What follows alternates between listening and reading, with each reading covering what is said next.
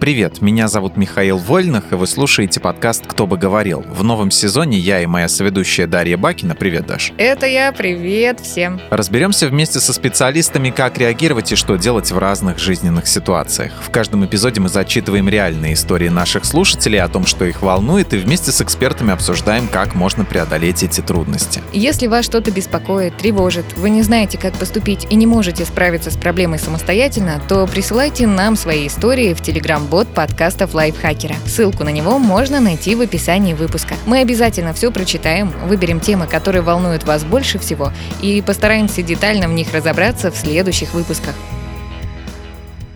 Нужно ли стараться быть другом для своего ребенка? Стоит ли вливаться в компанию сына или дочери? И почему детям становится стыдно за родителей? На эти и другие вопросы ответим вместе с психологом Еленой Котовой. Лена, Привет. Всем привет. Я практикующий психолог. В работе использую ориентированную на решение краткосрочную терапию, терапию принятия ответственности и нарративную практику. А нам пришло письмо в очередной раз. Зачитываю. Здравствуйте, дорогой лайфхакер. Я человек не пожилой, наоборот, у меня молодой сын, и мы с ним практически на равных. И хочется быть до конца на равных, но видно, что когда приходят его друзья, он меня стесняется. Я разбираюсь в современном жаргоне, пытаюсь говорить с ним на одном языке, и вроде когда мы один на один, то он понимает меня, и контакт с ним есть. А вот с друзьями его чувство отдаленности как будто я лишний. Супруга говорит, что я нагонял в себя, а я не верю, ведь проблема меня волнует, значит она есть. Помогите, что делать? Делать. Я хотел бы, чтобы вы мне точнее рассказали о недопонимании между родителями и детьми. Павел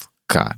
написал нам вот такое письмо. Да, ну, мне кажется, это вечная проблема, проблема родителей и детей. И первый вопрос, как обычно, Лена, Миша, у вас были моменты с родителями, когда вы друг друга не понимали? Ну, Миша, я думаю, что все в порядке, как обычно. Да, Расскажу Миша у нас себе. идеальный. Да, а, как я уже говорила, у меня скромный опыт общения с моими родителями за счет того, что я как раз-таки поздний ребенок, и они довольно рано ушли из жизни. Большую часть осознанной жизни я жила с отцом, и с ним, в принципе, какого-то непонимания не было. Да, были какие-то свои проблемы, но именно непонимания нет. Например, те вкусы в музыке, в кино, а, которые сейчас есть, это он меня познакомил со всем этим, он прививал эти вкусы. Были ли мы друзьями? Ну, вряд ли. Теплых каких-то открытых отношений не получалось, потому что никто из нас этого не умел. И там обнимашки, например, по праздникам, с днем рождения, с днем рождения. Вот mm-hmm. такие моменты. И кажется, мой отец принимал все, вообще все во мне, от татуировок, от пирсинга, вместе ходили, прокалывали уши. Про татушку он мне сказал, типа, о, что не огромного скорпиона там на, на все тело или что-то такое. Ну, папа были странные вкусы, типа знак зодиака можно набить, и это классно. Поэтому недопонимания не было. Был момент стеснения, я тоже его стеснялась как раз-таки из-за возраста, mm. потому что я была поздним ребенком, и многие думали, что это мой дедушка. Я даже с садика это помню, что мне говорили, о, Лена, с тобой дедушка пришел, а ты говоришь, это не дедушка, это, это мой папа. папа. Mm. И так было постоянно, и мне за это было очень стыдно, потому что, ну, non, дети другие задавали вопрос, типа, а что они такие старые у тебя родители? А, выглядит как дедушка, он еще и с бородой ходил. Угу. Я такая, блин, ну вот так вот. И было стыдно, наверное, не из-за того, что просто они были такого возраста, а из-за того, что другие дети спрашивали и такие, а что, что как-то не так, а у нас не так, а почему у тебя так? А я, знаете, ты вот сейчас рассказывала про возраст родителей. Я помню, как мы в школе а, возвращались с одноклассниками со школы и постоянно спорили, точнее не спорили, а выясняли, у кого родители младшие. Чем младше у тебя родители, тем было круче. У нас была девочка, я не помню, в каком мы классе учились, боже, в четвертом. Ну, короче, ее маме было 26, и мы такие, вау, вот это какая да. молодая мама. Это было круто. Так что я понимаю, о чем ты говоришь. Но, Миш, мы хоть с Леной немножко посмеялись, что ты у нас всегда идеальный, но у тебя, правда, были какие-то моменты с родителями, когда вы друг друга не понимали? К сожалению, я совсем не знал своих родителей. Э, я родился в 70-х годах в Сингапуре а, в приемной семье воспитывался, поэтому я, мне было... Ну, с ними было несложно найти язык, но когда я рос, я со временем все хуже и хуже их понимал. Мы говорили на разных языках, так получилось, что я изучал а, Русский. Русский, английский, испанский, да. Они же говорили на каком-то местном, местном своем диалекте, да, который я, к сожалению, не мог понять. Вот такое непонимание было чисто лингвистическое, да. Но так интуитивно понимал, да, когда мне нужно было, в общем-то, стакан молока, они понимали, когда я просто пальцем показывал на корову, которая у нас была, mm-hmm. ну, на лужайке. Mm-hmm. Ну, они понимали, что мне надо а, попить. А, либо меня надо отнести к корове. Обычные дети пили молоко из груди матери, а Миша говорил, что ему нужно из груди коровы. Я, я, мне эстетически я не мог, конечно. Не, ну серьезно, Миш. А с мамой познакомился в Казахстане, когда она смс-ку отправила. А. Ну ладно. Это уже другая история, да. Раз Да. Миша не хочет нам а, свою правдивую историю рассказывать, перейдем тогда ко мне. Я даже не могу сказать, что у меня когда-то с родителями были супер какие-то плохие отношения. Единственное, знаете, вот когда я подростком была, я была геймером, и вот на этой почве у нас с родителями какие-то споры были. Ну, им не нравилось, что я играю. Они мне пытались отключить как-то даже интернет. Это же самая главная угроза детям-геймерам. Но ничего такого не было. Ну и, в принципе, когда я пошла в университет, и это все как-то улетучилось, у нас сразу стали такие а, довольно доверительные, доброжелательные отношения, которые вот уже много лет продолжаются. И я не могу сказать, что у меня прям вот недопонимание какое-то с родителями когда-то было. Вот. Ну, подростковое, мне кажется, просто у всех было, и его даже можно не считать. Меня тоже, кстати, жаловались, что я играл, но то, что я играл на дедовском фортепиано, вот, им не нравилось, что я тоже очень много играю. Можно сказать тоже, что я был геймер, геймер на, на фортепиано. Сначала просил корову, а потом на... Нет, ну я просто сильно пугал, не пугал, а отвлекал соседей, в общем-то, и когда в час ночи звучит э, симфония Рахманинова, ну это уже как-то. Мне, кстати, наоборот, игры для компьютера приносили, и вроде как э, никаких конфликтных ситуаций из-за компьютера не было. Я помню только один раз э, я очень большой долг за интернет заполучила, когда О. вот только-только его проводили, Ага. и никакого безлимита еще не было, там, ну реально, по минуткам сидишь. Э, И я просидела Интернет в кредит. очень много, в России, да. кажется, это называлось, да? И там было минус 660 рублей. Я собрала все свои денежки, которые с обедов, со всего я оплатила. И вот тогда я только сковала, что папа узнает. Ничего себе, ты сумела на обедах сэкономить 660 рублей? Вообще, это что вообще надо не есть. Бизнесменшей была, да. Я реально копила, покупала какие-то там странные вещи. И вот это была моя копилка, Вау. которую пришлось разгла- разграбить. Это с обедов, с праздников, с каких-то таких вещей, чтобы батя не Я узнал и не вставил из-за этой Я ерунды. вспомню, в «Симпсонах» было, когда Гомер разбил э, эту самую копилку свинью Барта Симпсона и говорит, я разбил копилку своего сына. И ради чего? Ради нескольких центов. Начинает считать, говорит, Он разочаровался, хватит». что там было много денег. Настоящий отец. Я тогда потратила вообще все. Я очень переживала, я прям помню, еще шла оплачивать их в терминальчик такой, такая, ух, блин, еще бы оплатить правильно, потому что я не понимаю, что куда платить. Я какая-то прям очень мелкая была. Ошиблась с номером и оплатила Нет, я другому платила человеку интернет. все. Но я недавно, лиска- ну, у меня тоже интернет, который я установила еще там в 2008 году или каком-то. О. Я Мгм. листала историю просто так для интереса, и у меня там переводы там 5 рублей, 10 рублей. То есть это то, когда ты закидывал себе немножко денежек, чтобы посмотреть, что там в мире происходит. О, были времена. Из-за чего в целом происходит недопонимание? Из-за разницы поколений или ролей? Родитель, ребенок и так далее? Я думаю, что здесь и то, и другое. Мы можем хотеть разного, можем не уметь вступать в диалог, не понимать свои намерения в этом диалоге. А еще дети, в принципе, могли не успеть овладеть этим навыком. Мы не понимаем свои чувства, чувства другого. И, в принципе, для недопонимания тут э, такая очень э, благодатная почва. А вот слушатель наш пишет, что когда приходят друзья сына, сын его стесняется. Вот как вести себя родителей, чтобы и ребенка не смущать, и самому потом не расстраиваться от того, что ребенок его стесняется? Может, стоит все-таки штаны надевать, не просто в труханах выходить? Но в этот момент э, для мальчика важны его друзья, и это нормально. Это этап взросления, родители для него тоже важны, но друзья в определенный момент жизни становятся важнее, и это нормально. По опыту общения с детьми могу сказать, что когда родители слишком стараются влиться в детскую тусовку, когда стараются быть похожими на поколение сверстников своего ребенка, дочки или сына, используют какой-то молодежный сленг, одеваются как подростки, а, пытаются как-то вот прям с ними тусоваться, и у очень большого количества детей это вызывает стеснительность и стыд. Я Мгм. вот прям часто слышала этот аргумент, что ну прям много мама, папа тебя в нашей тусовке. Что здесь можно сделать? Понять, что если ребенок стал стесняться родителей, вовсе не значит, что он перестал их любить. В такие моменты ребенку самому нужна помощь, и здесь можно вспомнить юного себя. В похожей ситуации наверняка были моменты, когда родитель в детстве сам стеснялся своего родителя. Это поможет понять, что чувствует ребенок, как бы мы ставим себя на его место, и как себя вести, чтобы не смущать ребенка, это стоит спросить у самого ребенка, вступить в диалог аккуратно, с заботой. Может быть, есть какая-то трудность в его друзьях, А, такое тоже бывает, когда друзья говорят, ну, ха-ха, у тебя что-то странный батя, штаны надевает.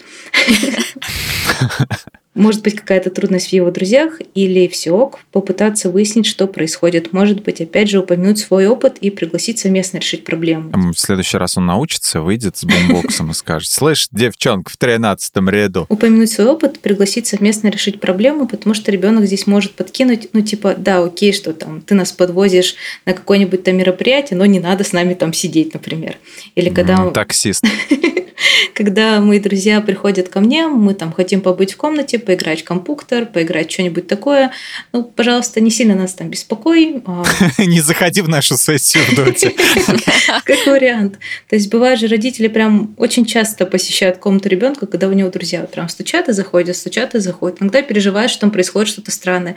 Иногда просто такие, ну, надо показаться дружелюбным, надо пообщаться. Что ты там затих, почему тебя не слышно? Вот, и, возможно, причина какая-то будет в этом. Тут ребенок сам может сказать, ну, чего хотелось бы ему поправить? У меня, знаете, была одноклассница, у которой мама выглядела довольно молодо, и она одевалась, знаете, там мини-юбки, сапоги высокие, и... Аллегров. Нет, не Аллегрова.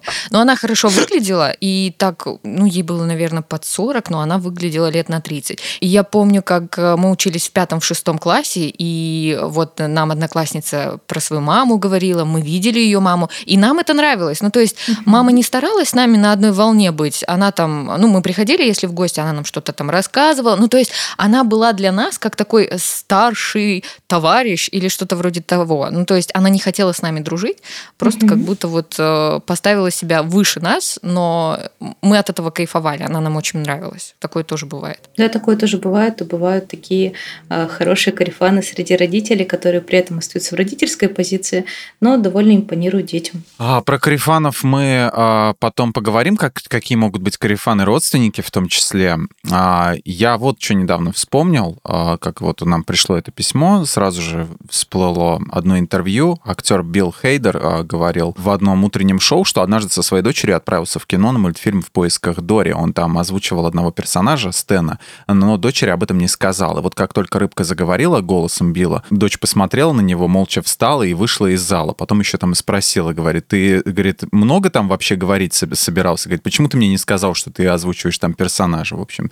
А, она его стеснялась. Вот сам же он признался, что если бы его отец сыграл, например, в «Звездных войнах», ему тоже было бы а, неловко, и что он, в принципе, может ее понять. Но что для меня остается непонятным, хотя, в принципе, интуитивно это все объяснимо, ну, как, ну, понятно, да, мы можем испытывать чувство солидарности, но почему это происходит, все-таки хотелось бы, чтобы, чтобы ты, Лена, разложила, почему нам иногда становится стыдно за родителей, родителей в ситуациях, когда мы вроде как гордиться ими должны? Сложно на самом деле сказать конкретно вот в этом кейсе, что послужило причиной стыда. Мы можем тут только пофантазировать, что могло задеть девочку. Может быть, она не была готова, и это стало какой-то неожиданностью, и она пока не смогла понять, как с этим обойтись. То есть это просто шок, типа, вау, это мой папа. А может быть, это то, а, что теперь ее папу слышат все, ее сверстники, и как это будет воспринято, тоже не совсем понятно. Типа, классно озвучивать или не классно. У меня это классно, но может быть, по мнению девочки, не так классно. И почему дети стесняются родителей в тех местах, в которых надо гордиться, это, мне кажется, история про то, что, ну, как дети сами относятся к этим достижениям. Потому что для нас может быть что-то объективно классное, для них ну, не совсем классное. И обычно дети все-таки стесняются а, каких-то таких очень а, простых, я бы сказала, вещей а, в духе того, как выглядит родитель, как ведет себя родитель как часто участвуют в жизни, а, могут стесняться, например, своей квартиры, уровня достатка, того, как они сами одеваются, там, если им родители покупают одежду, каких-то вот таких вещей. А знаете, я опять вспомнила, читала недавно новость. Кажется, это было про семью Бекхэм. И Виктория рассказывала, что младшая дочка их стесняется, когда отец возит ее в школу на машине. Может, там музыка какая-то? Не знаю, что там такое происходит у них, но она просит его, чтобы он где-то заранее высадил, высадил да, до школы. Ну, то есть он не подъезжал прямо к к зданию впритык. Я вот думаю, может, дети, когда слишком знаменитые родители или слишком крутые... Может, стоит высадить ее у приюта? Нет, я к тому, что, может, они стесняются реакции и вопросов своих одноклассников в таких ситуациях. Как вариант, это непонятно, а, какая будет реакция, как они вообще отреагируют. И про высадить пораньше, это ну, тоже частая история. Некоторые дети просят, например, не заходить в школу не потому, что мама или папа стрёмные, а по каким-то там причинам они думают, что как-то не очень хорошо отнесутся, может быть, к маме или папе. Угу. Я очень часто была свидетелем вот таких небольших около истерик, типа, ну, мама, я же говорила, не заходи, зачем ты зашла? И, типа, я же просила меня подождать на крыльце, я выйду. Вот. Здесь, мне кажется, в принципе, ребенка можно послушать. Это не какое-то такое большое одолжение за спокойствие вообще. А я слышала, что стараться быть ребенку другом не самая классная идея. Друзей может быть много, а вот отношения родителей-ребенок будут только с родителями, ну или с опекунами. И вот лишать ребенка таких отношений неправильно. А, Лен, как на самом деле? Нормально ли быть другом ребенку? Хотеть по крайней мере, быть другом ребенку? Хотеть нормально. Это прям очень популярное желание. Родительская и дружеская роль, они могут быть похожи. И дружеское и родительское отношение, оно подразумевает э, уважение, подразумевает доверие. Друзья всегда готовы выслужить какие-то предложить пути решения проблемы, а, тут э, могут дать какие-то советы. Но друг – это общение на равных. То есть участники дружбы, они равны в своей зависимости, независимости, они находятся в одном положении. Угу. Чего не скажешь об отношении ребенка и родителя. Друг здесь не несет ответственности за здоровье ребенка, не несет ответственности за безопасность ребенка. Друг может нам сказать, а, пошли прыгать по гаражам зимой, и как бы, да, и это будет казаться клево и здорово, в то время как мама вряд ли бы нам такое сказала и была бы права, потому что можно подскользнуться, свернуть себе шею и как бы, ну, такая себе идея. Такой расклад, когда родитель не заботится о безопасности, не заботится, точнее, не несет ответственность за здоровье ребенка, он как бы такой себе. И роль родителя друга э, еще несет себе авторитет. А родитель нужен для того, чтобы устанавливать какие-то рамки, объяснять, например, если нельзя прыгать по гаражам зимой, то почему нельзя прыгать по гаражам зимой? Рассказать ребенку, что, ну да, это не самая прикольная такая идея. И то есть, по идее, эти роли возможно сочетать. От э, них нужные функции от роли родителя и от роли друга. Но я не вижу в этом какого-то большого смысла, потому что бережный родитель и так относится с уважением к ребенку, и так mm-hmm. его выслушает, и так поможет ему решить какие-то проблемы. То есть достаточно быть хорошим родителем, и это кажется то, что нужно. Не нужно стремиться быть вот прям другом, корешем, таким вот братюней, целоваться в десны. Да нет. А, у родителей есть своя функция, но тоже прикольная, тоже хорошая. У меня просто есть знакомые, а, девушки в основном, которые говорят, что, например, мамы бывают с ними чересчур откровенные, да. рассказывают э, о своих каких-то прошлых э, отношениях, которые были до отца, или, например, если мама разведена, то о нынешних отношениях. И то есть дети иногда не хотят знать такие подробности да, о своих да. родителях.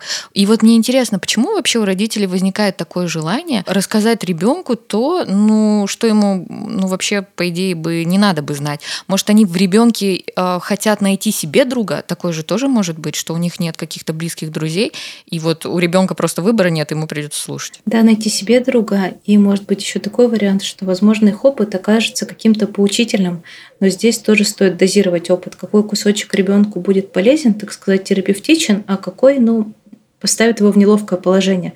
То есть, если мама рассказывает о каких-то своих похождениях, и ребенку здесь некомфортно, дочке некомфортно, то это явно не то, что стоит рассказывать. Как сохранить свою самооценку отцу, когда он видит, что сын его не уважает, стесняется его вообще всем своим видом, напоминает ему, что он сам не молодой, моложе уже не станет, сколько ты не учи этот жаргон и не сиди э, в ТикТоке. Э, вот как ему при всем при этом не потерять уважение к самому себе? Подумать, от чего это наша самооценка зависит от того, что мы не молодеем. Это как бы уже будто шансов себе не оставлять, потому что мы вообще никогда не молодеем. Даже в эту секунду мы с вами не молодеем, мы стареем. Мы стареем, ужас, да. Ну, говорите за себя. Ой. Любой возраст, он хорош. Здесь плюсы и минусы. Отцу стоит чаще напоминать себе, что это в порядке вещей, что ребенок где-то от нас немножко отпочковывается. Еще недавно для ребенка вы были образцом для подражания во всем, то есть он хотел быть с вами вместе, вместе. Он, может быть, говорил, что «О, я никогда от тебя не уеду, хочу быть всегда рядом». Дети часто такое говорят. А теперь как бы все немножко поменялось, что ребенок просит там, не заходить к нему в комнату. Может быть, он просит не заходить так часто в школу, не одеваться как-то там особенно или не делать какую-то прическу. А и да, он может стесняться своих родителей. Скорее всего, это так и есть, но беспокоиться здесь не стоит. Чувство стыда за родителей совершенно адекватная история. Это такой даже, я бы сказала, этап взросления ребенка, когда начинается вот такая вот а, фигня, что что-то какой-то мой родитель кажется немножко странный. В этот момент просто сверстники становятся чуть-чуть ближе, чем родители, и это происходит у всех. Мы уже сказали, что у некоторых все-таки получается подружиться со своими младшими родственниками. Мне кажется, это у небольшого количества э, взрослых такое получается, мне кажется. А, ну, я имею в виду дяди и тети. А, а, все. Вот почему у тети и дядей получается подружиться со своими племянниками в большинстве своем, хотя та же разница в возрасте, иногда даже вот абсолютно одинаковая. Секрет в том, что они не такие близкие родственники или в чем-то другом. На тети и дяди часто не ложатся прямые обязательства по воспитанию детей. Тети и дяди могут к чему-то относиться более просто, принести ништяков, например, встать на сторону ребенка. В духе, ох, мамка наругала, да, ну и сейчас пойду поговорю там со своей сестрой, мы что-нибудь порешаем. Ну вот тебе 200 рублей купи себе там, не знаю, шоколадок. А, Тети и дядя не будут пожинать этих последствий плохого воспитания, если что-то где-то пойдет не так. То есть они здесь, я думаю, что, ну, больше мягкие в общении, а, потому что могут себе это позволить. Это как бабушки. То есть ребенок может приехать к бабушке, просто там, не знаю, валяться в телефоне, все время в интернете, вкусно кушать, вообще не делать уроки, ничем не заниматься. И как бы это будут разгребать родители, а не бабушка. Но любить он будет бабушку, что бабушке классно. Мне кажется, это вот, наверное, основной аргумент, что э, тети и дяди, они просто тебя не наругают за то, что ты уроки не сделал. Да, в большинстве своем они довольно-таки мягкие, но я вспоминаю, какая я тетя для своего, получается, двоюродного племянника, если так можно говорить. Он любит со мной тусоваться, он mm-hmm. может походить, не знаю, со мной в какие-то странные места. Когда я приезжала к нам в Башкирию, в деревню, мы пошли в соляную комнату просто по фану, потому что он там очень дешевый, было интересно. А он такой, я пойду с вами, и это такой, типа, около подросток в соляной комнате, развлечения для пенсионеров. И это он пошел с нами, он там себе наделал веселых фоточек, и как бы у нас с ним хороший контакт, потому что я, да, тоже типа, о, батя наругал, да не расстраивайся, все нормально будет. Мы там с ним спорим на странные вещи. А, он тогда наелся жвачки, например, которая, ну, обычная жвачка. Ага. И там, если почитать состав, написано, что а, если съесть ее много, то как бы будет проблема с тем, что человек не слезет с туалета. Uh-huh. Я как-то ему об этом сказала, он сильно запереживал, а потом спорил со мной, что он не будет много сидеть в туалете, и он со мной на это спорил, и ему казалось, что это очень прикольно. В то время как мама и папа бы ему сказали, наверное, ну, блин, это не прикольно, это не смешно. И самое интересное в этой ситуации, мне кажется, что, например, если бы его мама и папа сказали, а давайте пойдем в соляную комнату, он бы не пошел. А когда тетя говорит, ну такой оп, оп, с тетей пойду. Мне, я, я помню, ходил в соляную комнату в Питере с друзьями, правда, они все взрослые были. Ну точно про одну соляную комнату. Я, давайте разбираться. В Питере другие комнаты с солью. Наш слушатель, судя по письму, очень хочет быть на равных и с сыном, и с его друзьями. Вот если человек считает, что это действительно то, что ему нужно, то что ему нужно сделать? Мне просто кажется, что должна быть какая-то общая схема для таких ситуаций, когда вот человек хочет влиться в какую-то интересную ему компанию, которая на первый взгляд ему не подходит из-за возраста или, например, из-за интересов. Например, я хочу дружить с грибниками и ходить с ними за грибами.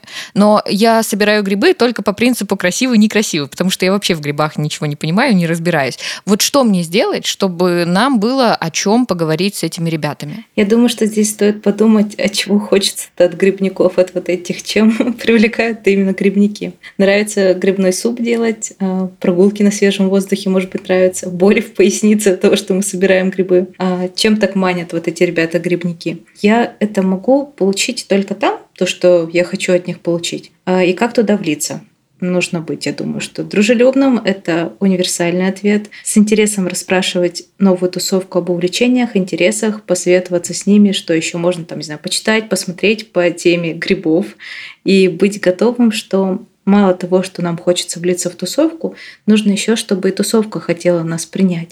И это работает, да, с какими-то такими кружками, там, ну, реально, грибники, спортсмены, угу. бизнесмены, может быть, а, не знаю, мастера маникюра.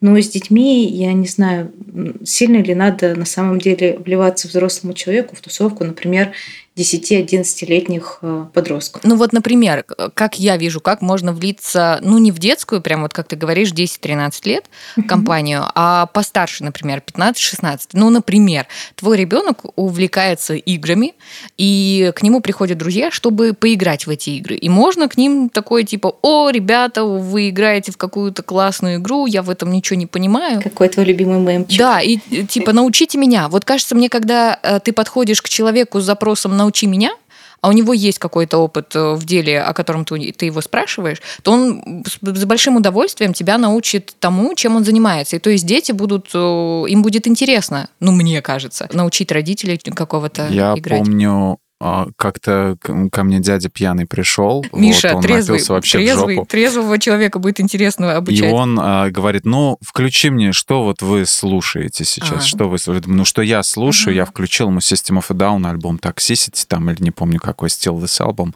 Вот, он сидел с таким грузным видом, слушал серьезным, просто в, пользе, в позе этого мыслителя, да, Роденовского.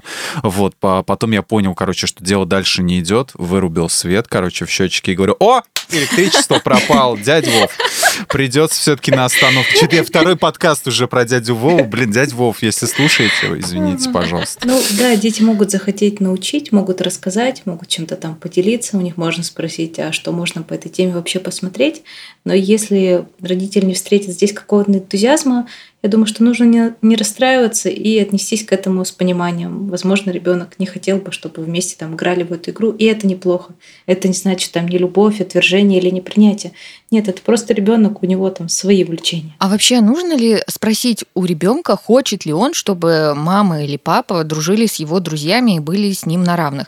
И как подготовиться к ответу «хочу, чтобы ты был просто моим родителем и не лез к моим друзьям и ко мне, когда я с ними»? И тут подумала, прикиньте, не спросить у ребенка, а потом уйти с его друзьями гулять. Он потом тебе звонит ты где? С его одноклассницами Да, да я на работе.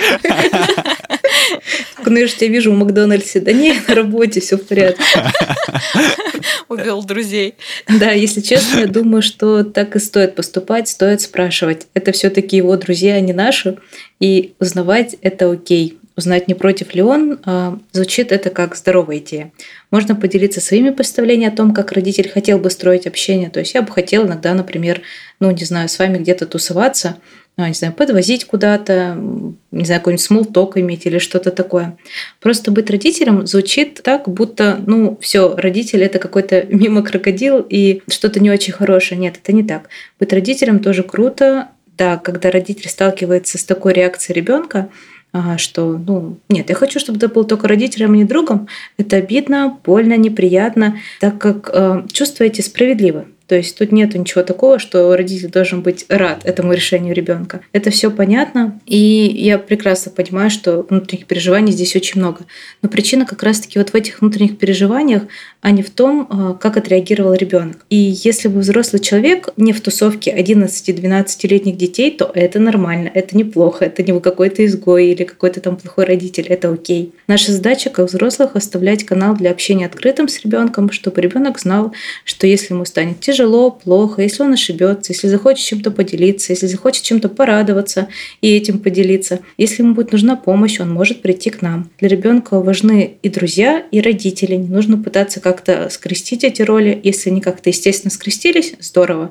Но специально, мне кажется, какого-то потуга в эту сторону не стоит делать. У всех свои функции и у родителя, и у друзей, и те, и другие важны в жизни ребенка. Возможно, вопрос не совсем по теме, но жена говорит нашему герою, что он, дескать, выдумал все проблемы. Можно ли человека вообще убедить, что проблем нет, и ликвидировать тем самым траблы в его жизни? Вот были такие случаи? Вообще как бы нет разницы, надуманная проблема или реальная. Раз она беспокоит, то она влияет на жизнь, как будто она уже реальная. Но если в ней покопаться, можно понять, что вроде не такая уж проблема, вроде не так уж плохо, вроде как я справился. Это как, э, например, мы смотрим на какую-нибудь странную родинку и такие, ну, точно рак, сто процентов рак. Прям уже живем, будто это у нас рак. Идем к врачу, он говорит, да, блин, слушай, не рак, слушай, все в порядке. И как вариант, э, не знаю, какая-нибудь информированность о проблеме, что происходит и почему происходит, может снизить здесь градус того, как эта проблема будет на нас влиять как э, в случае с детьми, что есть такой период, например, как подростковый возраст, и что в этот момент ребенок э, отпочковывается от родителей и припочковывается к своим сверстникам, сверстникам, к своим сверстникам. Мерзким. Да, и это нормально. Он из одной компании уходит в другую, и в какой-то момент друзья для него действительно очень сильно важны. Поэтому я бы не сказала, что надуманные проблемы не стоят внимания, стоят, просто надо в них тоже покопаться. У меня, знаете, была история одна. А, я общалась с одним а, молодым человеком, и он мне жаловался, что его что-то никто не понимает, или никто не жалеет, или что-то такое. А у меня никогда таких проблем не было, ну, в тот момент, по крайней мере, мне было лет 17. И я такая думаю, ну, наверное, тоже надо переживать на эту тему. И я, короче, загналась. Я где-то неделю Нормально. страдала из-за этого. А потом такая думаю, блин, ну это же не моя проблема. И в итоге я просто это отпустила, и все прошло. Был вот такой опыт. Надеюсь, ты книг не читала в том возрасте, раз такая впечатлительная. Там очень много проблем можно таким образом себе прицепить. Главное, другу не говорить, «А, это не моя проблема. Да, точно. Когда нашему герою ждать изменений? В каком примерно возрасте его сынок сможет стать другом своему отцу? О, ну мы тут не знаем возраст ребенка, но мне кажется, что... Допустим, ему лет 14. О, прекрасный возраст, чтобы посидеть. Мне кажется, что изменения, вероятно, будут, и их будет еще довольно-таки много. Когда дети становятся старше, их отношения с родителями меняются, расширяются границы того, что можно, что нельзя делать ребенку в присутствии родителя какой-то момент можно обнаружить, что мы можем курить с батей на одном балконе, и раньше за это мы получили по башке, а тут вроде как нормально. Так что мне сложно сказать, в каком возрасте это может случиться. И как бы даже если этого не случится, что мы не станем друзьями прям крепкими, то это не страшно. А хотелось бы э, сказать э, значит, маленькому, маленькому сыну, сыну нашего героя, что чувак, если тебе 14 лет, да даже сколько бы тебе не было, алдом ты станешь очень быстро, пройдет очень мало времени, и тебе придется, придется своих детей заводить и с ними потом такие же проблемы испытывать. Оно тебе надо, относись к родителю так, как хочешь, чтобы потом дети к тебе относились. И... Не доводи ребенка до слез. Не доводи отца до слез, вот. И отец, не доводи ребенка до слез, вот. Всем понятно все, вот все. Идите, учитесь. Лен, Спасибо тебе большое за ответы, такие подробные и очень полезные. Предлагаю подвести, как обычно, небольшой итог нашей беседе и ответить на несколько коротких вопросов. Пытаться подружиться с детьми или даже не стоит пытаться? Не обязательно дружить, иметь хорошие, надежные отношения важней. Если вы не друзья, то это не значит, что между вами и ребенком не может быть хороших, здоровых отношений. Просто они не дружеские, но это тоже отношения, они тоже хорошие. Родителям учить молодежный жаргон или не надо позориться? А, учить использовать разное. Ну, вообще, я думаю, что молодежный жаргон – классная история. Мне он помогал в работе с подрастающим поколением. Думаю, в курсе а, новых модных словечек стоит быть. Если из-за чего-то переживаешь, значит, проблема точно есть? Мы из-за надуманной проблемы можем загнаться так же, как от настоящей проблемы. И с той, и с другой стоит разбираться. Как родителям сблизиться с детьми? О, это какой-то извечный и очень большой вопрос. Мне кажется, здесь стоит обратиться к литературе. И я бы здесь посоветовала набраться опыта в трудах замечательного психолога и автора Людмилы Петрановской. Она пишет э, просто чудесные книги, снимает вебинары и статьи. Даже если просто загуглить ее имя, фамилию, найдется очень много хорошей информации про сближение, про то, как вообще жить, когда ты родитель.